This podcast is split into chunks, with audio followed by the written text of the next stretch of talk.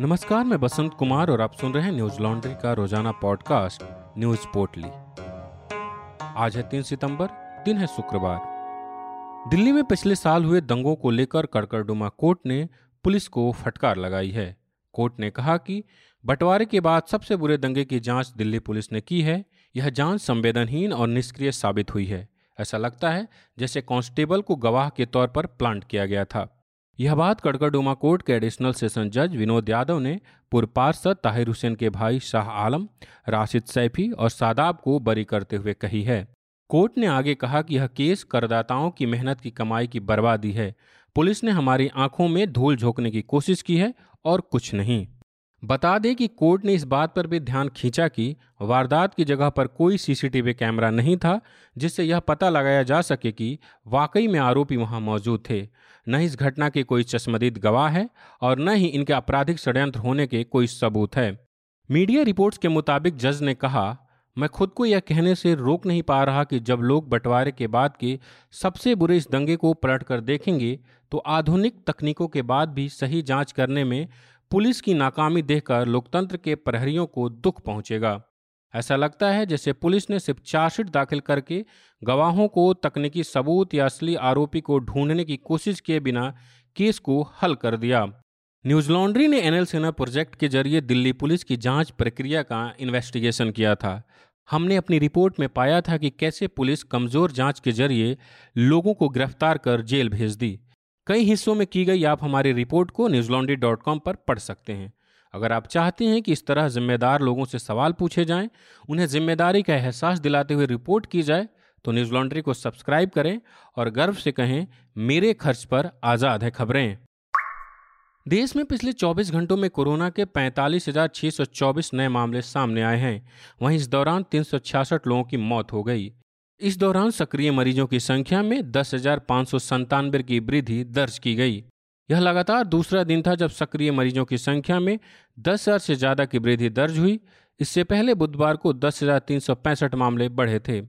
वर्तमान में देश में सक्रिय मरीजों की संख्या तीन लाख निन्यानवे हजार सात सौ अठहत्तर हो गई है। बता दें कि पिछले चौबीस घंटों के दौरान अकेले केरल में बत्तीस हजार बानवे कोरोना के मामले सामने आए हैं। केरल में इस दौरान मरने वालों की संख्या एक सौ अट्ठासी दर्ज की गई। वहीं स्वास्थ्य मंत्रालय के जारी आंकड़ों के मुताबिक देश भर में अब तक सड़सठ करोड़ नौ लाख उनसठ हजार नौ सौ अड़सठ डोज वैक्सीन लगाई जा चुकी है। पश्चिमी उत्तर प्रदेश के कई जिलों में लोगों की जान ले रहा बुखार अब प्रदेश की राजधानी लखनऊ में भी पैर पसारना शुरू कर दिया है। यहाँ के सरकारी अस्पतालों में चालीस बच्चे समेत चार सौ वायरल से संक्रमित मरीजों को भर्ती कराया गया है। ओपीडी में बीस प्रतिशत मरीज बुखार और सर्दी के आ रहे हैं। हालांकि डॉक्टरों का कहना है कि यह सीजनल फ्लू है। अस्पतालों को यह निर्देश दिए गए हैं कि ओपीडी में इलाज से पहले मरीजों का कोरोना एंटीजन टेस्ट कराया जाए। आज तक की खबर के मुताबिक पिछले हफ्ते से वायरल के मामलों में करीब पंद्रह प्रतिशत की बढ़ोतरी हुई है। वहीं अगस्त के तीसरे हफ्ते तक बुखार के मरीजों की संख्या पाँच प्रतिशत थी। मीडिया रिपोर्ट्स के मुताबिक बलरामपुर, सिविल और लोहिया अस्पताल में वायरल के मरीज काफ़ी संख्या में पहुंच रहे हैं। यहां ओपीडी में तीन सौ से ज़्यादा मरीज बुखार की समस्या के साथ आए हैं। सिविल अस्पताल के डायरेक्टर एस के नंदा ने इंडिया टूडे से बातचीत में कहा, मौसम तेजी से बदल रहा है। मौसम में नमी बढ़ गई है, वायरल फीवर के मामलों में इजाफा हुआ है और डेंगू के तीन मरीज अस्पताल में भर्ती है। वायरल फीवर और अन्य संबंधित बीमारियों के मामलों में बीस प्रतिशत का इजाफा हुआ है। फिरोजाबाद में बुखार से मरने वालों की संख्या पचास हो गई है। पिछले चौबीस घंटों में छह और लोगों की मौत हुई। बुधवार तक यहां वायरल से इकतालीस मौतें हुई थी। वहीं बुधवार देर रात चार और लोगों ने दम तोड़ दिया। इसके बाद गुरुवार को दो बच्चों की मौत हो गई। मौत के आंकड़ों को बढ़ता देख जिलाधिकारी चंद्र विजय सिंह ने लापरवाही के आरोप में तीन डॉक्टरों को सस्पेंड कर दिया। उन्होंने आदेश दिया है कि अगर किसी भी मरीज के इलाज में लापरवाही बरती गई तो डॉक्टरों पर सख्त कार्रवाई होगी। वहीं कांग्रेस महासचिव प्रियंका गांधी ने बच्चों की मौत पर चिंता जाहिर करते हुए प्रदेश की योगी सरकार से सवाल पूछे। गांधी ने पूछा, यह है आपके इलाज की नंबर वन सुविधा? फिरोजाबाद में आखिर क्यों बच्चों की मौत हो रही है, वहां पर सरकारी इंतजाम क्या है, यह जानने की कोशिश की है हमारे रिपोर्टर आयुष तिवारी ने। फिरोजाबाद से आयुष की ग्राउंड रिपोर्ट आप न्यूज़ लॉन्ड्री के अंग्रेजी और हिंदी दोनों वेबसाइट पर पढ़ सकते हैं। इस तरह आप लोगों के हित से जुड़ी खबरें हम लगातार करते रहें, इसके लिए आप न्यूज़ लॉन्ड्री को अपना सहयोग दें, क्योंकि न्यूज़ लॉन्ड्री किसी से विज्ञापन नहीं लेता। ना ही हम किसी सरकार से विज्ञापन लेते हैं और ना ही किसी कॉरपोरेट से। हम आपके सहयोग से आपके हित की खबरें करते हैं। पश्चिम बंगाल सरकार ने बुधवार को सुप्रीम कोर्ट में डीजीपी की नियुक्ति को लेकर याचिका दायर की थी। गुरुवार को कोर्ट ने याचिका पर सुनवाई से इनकार कर दिया। साथ ही राज्य सरकार को बार बार इस तरह की याचिका दाखिल नहीं करने की सलाह दी। मीडिया रिपोर्ट्स के मुताबिक सुप्रीम कोर्ट ने राज्य सरकार से कहा कि उनके पुराने आदेश में संशोधन की कोई ज़रूरत नहीं है। एपेक्स कोर्ट के पुराने फैसले के मुताबिक पुलिस के शीर्ष पद पर नियुक्ति का फैसला राज्य सरकार यूनियन पब्लिक सर्विस कमीशन यानी यूपीएससी के साथ सलाह कर लेती है। एनडीटीवी की खबर के मुताबिक पश्चिम बंगाल सरकार ने सुप्रीम कोर्ट में याचिका दाखिल कर कहा है कि यूपीएससी के पास न तो अधिकार क्षेत्र है और न ही उसमें किसी राज्य के डीजीपी पर विचार करने और नियुक्ति करने की विशेषज्ञता है। ममता बनर्जी सरकार ने ये याचिका उन्नीस सौ छियासी बैच के आईपीएस अधिकारी को राज्य के कार्यवाहक डीजीपी के रूप में नामित करने की एक दिन बाद दाखिल की, जबकि नए डीजीपी के चयन को लेकर राज्य सरकार और यूपीएससी के बीच खींचतान जारी है।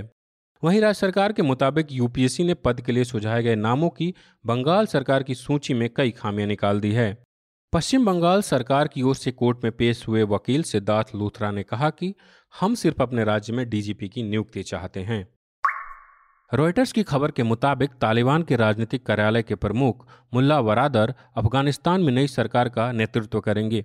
सूत्रों ने बताया कि तालिबान के दिवगंत संस्थापक मुल्ला उमर के बेटे मुल्ला मोहम्मद याक़ूब और शेर मोहम्मद अब्बास को सरकार में अहम पद दिए जाएंगे। टोलो न्यूज़ के मुताबिक तालिबान के वरिष्ठ नेता हैबेतुल्ला अख़ुन जादा के पास नई गवर्निंग काउंसिल की अंतिम शक्ति होने की उम्मीद है, जिसमें उनके नीचे एक अध्यक्ष होगा। एक तरफ जहां तालिबान सरकार बनाने की तैयारी कर रहा है, वहीं दूसरी तरफ पंजशीर घाटी में उसके लड़ाके जंग लड़ रहे हैं। अहमद मसूद की रेजिस्टेंस फोर्स ने दावा किया है कि यहां आतंकी संगठन अलकायदा भी तालिबान के साथ शामिल हो चुका है। पंजशीर समर्थकों ने एक वीडियो भी जारी किया जिसमें दिख रहा है कि पहाड़ों से तालिबानियों पर जमकर गोलियां और रॉकेट दागे जा रहे हैं। मीडिया रिपोर्ट्स के मुताबिक इस लड़ाई में चालीस से ज़्यादा तालिबानी मारे गए हैं, जबकि उन्नीस तालिबानियों को पंजशीर की सेना नॉर्दर्न अलायंस ने गिरफ्तार कर लिया है। वहीं दोहा में तालिबान के राजनीतिक कार्यालय के प्रवक्ता सुहैल शाही ने गुरुवार को बीबीसी को दिए एक इंटरव्यू में अमेरिका के साथ हुए दोहा समझौते की बात करते हुए कहा कि किसी भी देश के खिलाफ सशस्त्र अभियान चलाना उनकी नीति का हिस्सा नहीं है, लेकिन तालिबान को कश्मीर समेत पूरी दुनिया के मुसलमानों की आवाज़ उठाने का हक है। आज बस इतना ही। आपका दिन शुभ हो। न्यूज़ लॉन्ड्री के सभी पॉडकास्ट टिचर, आईट्यूज और दूसरे पॉडकास्ट प्लेटफॉर्म पे उपलब्ध हैं। खबरों को विज्ञापन के दबाव से आजाद रखें। न्यूज़ लॉन्ड्री को सब्सक्राइब करें।